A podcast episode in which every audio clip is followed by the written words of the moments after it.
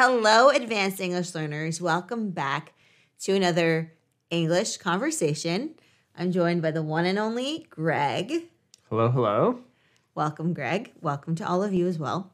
So, we do these to help you with your listening comprehension, to help you with your conversation skills, your communication skills more broadly. And I really encourage you to check out the free worksheet that goes along with this so that you can really get the most out of these conversations. You can find them on the newsletter through the website. Okay, so today's topic is all about hydroponics, and we'll get into a little bit of the future of farming. Cool. Yeah, this is a really cool topic. All right, let's get into it. We'll be right back after this short break. Another day is here, and you're ready for it. What to wear? Check. Breakfast, lunch, and dinner? Check. Planning for what's next and how to save for it? That's where Bank of America can help. For your financial to dos, Bank of America has experts ready to help get you closer to your goals. Get started at one of our local financial centers or 24-7 in our mobile banking app. Find a location near you at bankofamerica.com slash talk to us. What would you like the power to do? Mobile banking requires downloading the app and is only available for select devices. Message and data rates may apply. Bank of America and a member FDIC. When you need mealtime inspiration, it's worth shopping Kroger, where you'll find over 30,000 mouthwatering choices that excite your inner foodie. And no matter what tasty choice you make, you'll enjoy our everyday low prices, plus extra ways to save, like digital coupons worth over $600 each week. You can also save up to $1 off per gallon at the pump with fuel points. More savings and more inspiring flavors make shopping Kroger worth it every time. Kroger, fresh for everyone. Fuel restrictions apply.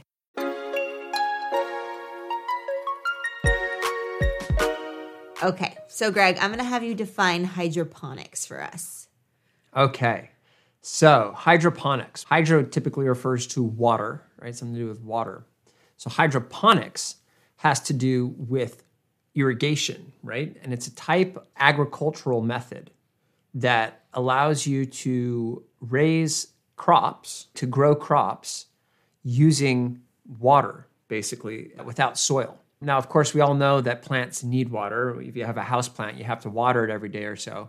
What most people don't realize is that you can actually grow these plants without soil either, as long as they have the nutrition, sufficient nutrition in the water, right? And so, what hydroponics allow you to do is to actually grow these plants uh, without soil. And why is that useful? It saves a ton of space and it saves a lot of effort in terms of managing the soil you don't need these huge fields. Suddenly, you can grow crops in a building, in a small space, using UV lamps. And so you can get much more yield per square foot. And you can also manage the quality of the nutrition much more precisely. That's just so incredible. So it's this idea of vertical farming where, like Greg said, you can grow these crops essentially in a building. So imagine being in New York City and there's a building that is dedicated to vertical farming. I just find that such a cool futuristic concept. Totally. One of the biggest challenges in our food supply chain, a supply chain is, think about it literally like a chain of supplying things, moving things from A to B to C, moving things from the field to the distribution center to the grocery store to the end consumer's house. That's the supply chain. All those different parts of getting supplies. Oh, and even before the field, you need the fertilizer coming from somewhere else, you need the seeds coming from somewhere else. The supply chain is actually quite long and complicated. One of the biggest challenges with produce, with agriculture, is that food is perishable, right? It has a shelf life, a short shelf life. And the shorter the shelf life of an item, the more expensive it typically is because it means you have less time to get it from where it started to where it needs to go. Yeah. And so the less time you can store it, the more expensive it is to transport. You might need refrigerated trucks. You might only be able to keep it on your shelf for a few days, which means you can only stock a smaller amount of it. So you need to get it in smaller increments. So for all these reasons, produce can end up being quite expensive unless you can grow that produce much closer to where it's being delivered. Exactly. And that's where vertical farming becomes so powerful because think about cities, right? Cities have so many people, they're so dense. Yes. And in order to supply all those people with enough agriculture, with enough produce, it takes tons of trucks, which creates lots of pollution and lots of costs because you have to pay the truck drivers, you have to pay for the trucks themselves, you have to pay getting things onto the trucks, right? Mm-hmm. There's a lot of pieces involved. If you could instead just have the plants growing in the building that is sitting right on top of the grocery store, all you have to do is take those heads of lettuce or those cucumbers Yeah. down the elevator and stock it on the shelf. How cool is that? So cool. I also I've had we've had lettuce, butter lettuce that was grown hydroponically and it was so good. Do you remember? Yeah, it's Yeah. fresh. And one of the coolest things about it is you're growing it in a very controlled environment, which means you don't have pests Yes. and you don't have fungus. And you don't have the need for pesticides. Exactly. Yeah. So they're organic by nature. Exactly. They- They're organic because there are no pests to cause trouble. And not only are they organic, but there's no sort of insects eating the leaves either. Part of the problem with organic food often is you get much lower yields because the insects eat half of the plant. With hydroponics specifically, you can grow these things organically without the pests, so you get higher yields without the pesticides, which is a really cool combination. So what are some of the things that you can grow using hydroponics and vertical farming? most produce i'm not an expert in this so Yeah. i'm sure there are certain types of produce that grow better than others my guess is look at what you see on the shelves Yeah. you see typically tomatoes lettuce Yeah. Mm-hmm. greens my guess is they prioritize the most perishable foods which Yeah. would certainly be the leafy greens spinach Yeah. bok choy because those can perish so quickly and i think their sort of the, the- their root systems are more simple where i don't think you can necessarily get at least to my knowledge is things like potatoes right any kind of tuber that is meant to live in the soil and grows in the soil So like carrots. maybe carrots. Yeah. I'm not sure that you can do those hydroponically, but I could be wrong. This is not my expertise. Maybe someone in the audience knows more about this. But regardless of the actual sort of technicalities of how it's done, it can be done. And because of that, it unlocks huge efficiencies in the production of produce. And those efficiencies ultimately translate into lower prices for us. Yes. We'll be right back after this short break. We were on a farm a couple years ago, and there was this system where they had body of water with fish in it. Do you remember what I'm talking about? Yes, we certainly have fish farms. Is that what you're referring Well, to? there was just a pond of fish. It wasn't Yeah. a pond. It, there were like bricks around it, and Yeah. then there was some like water contraption moving.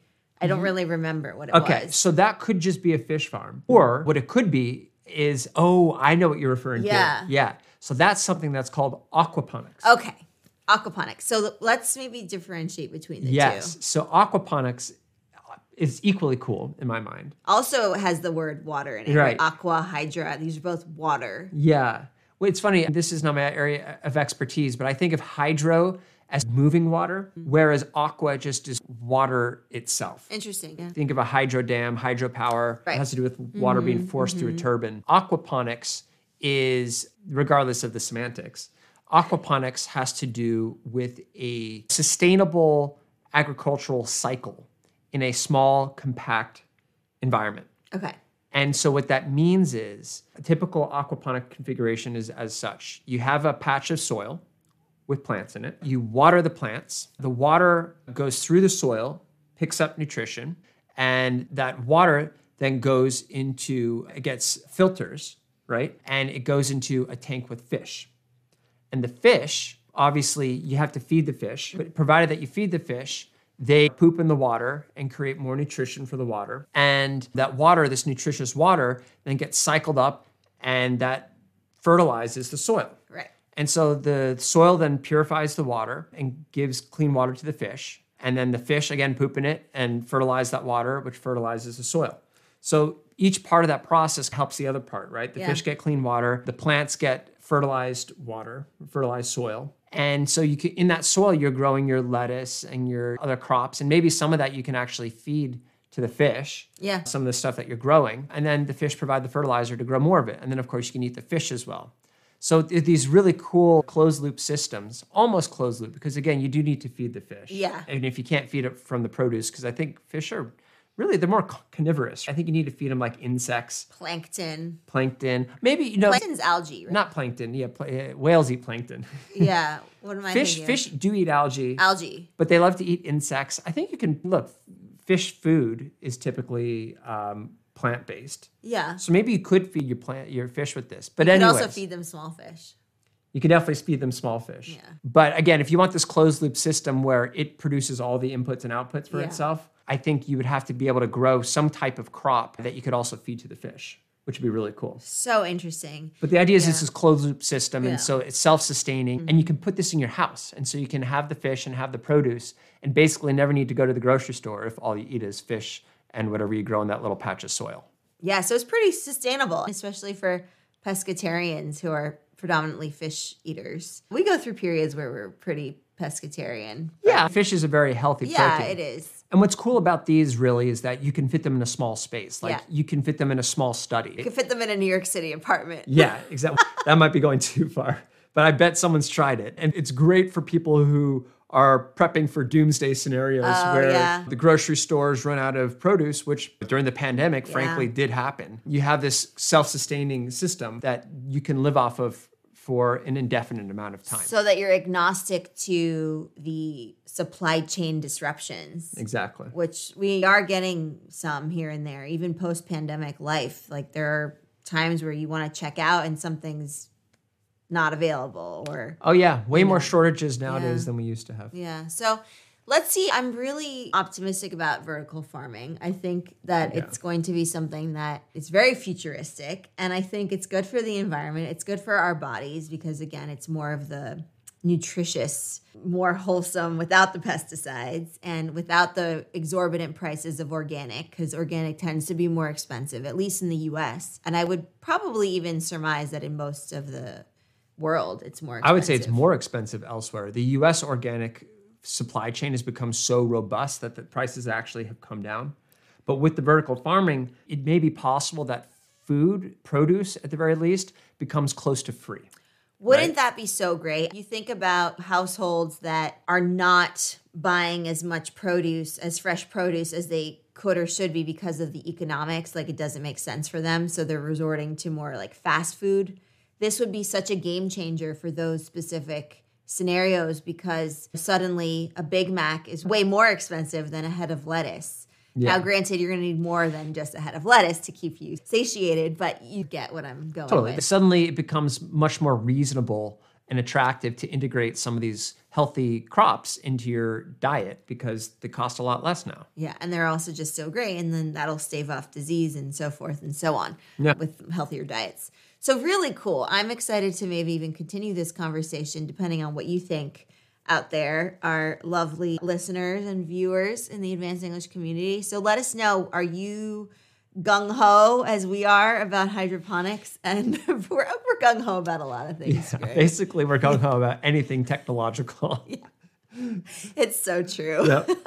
I'm sure people in the audience are calling us out. on But I that. think we also do a good job of covering the drawbacks and the potential risks. For sure, for sure. Of course, with anything, there is always pros and cons. Um, yeah, and we should caveat this vertical farming Okay. concept Yeah. by saying that it still hasn't really manifested yet.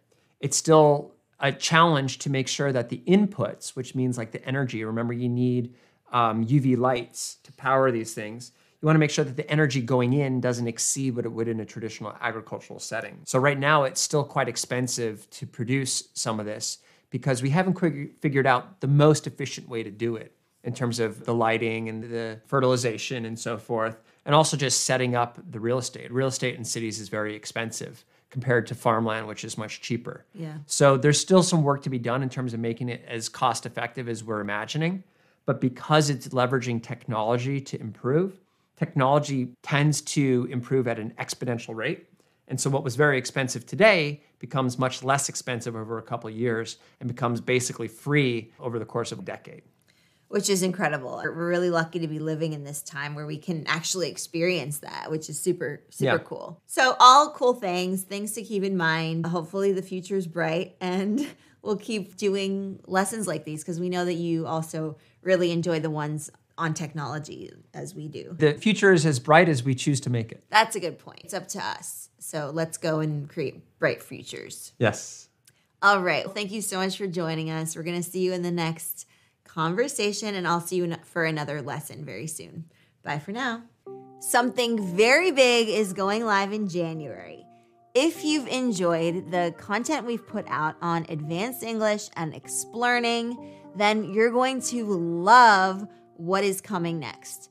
If you've wanted an opportunity to meet your fellow Explearners in a welcoming and dynamic environment, then what we have on the horizon is going to be perfect for you. So keep an eye out for more details coming soon and make sure you're subscribed to our newsletter, which you can find on advancedenglish.co and explearning.co because that's where you're going to hear it first. All right, see you then.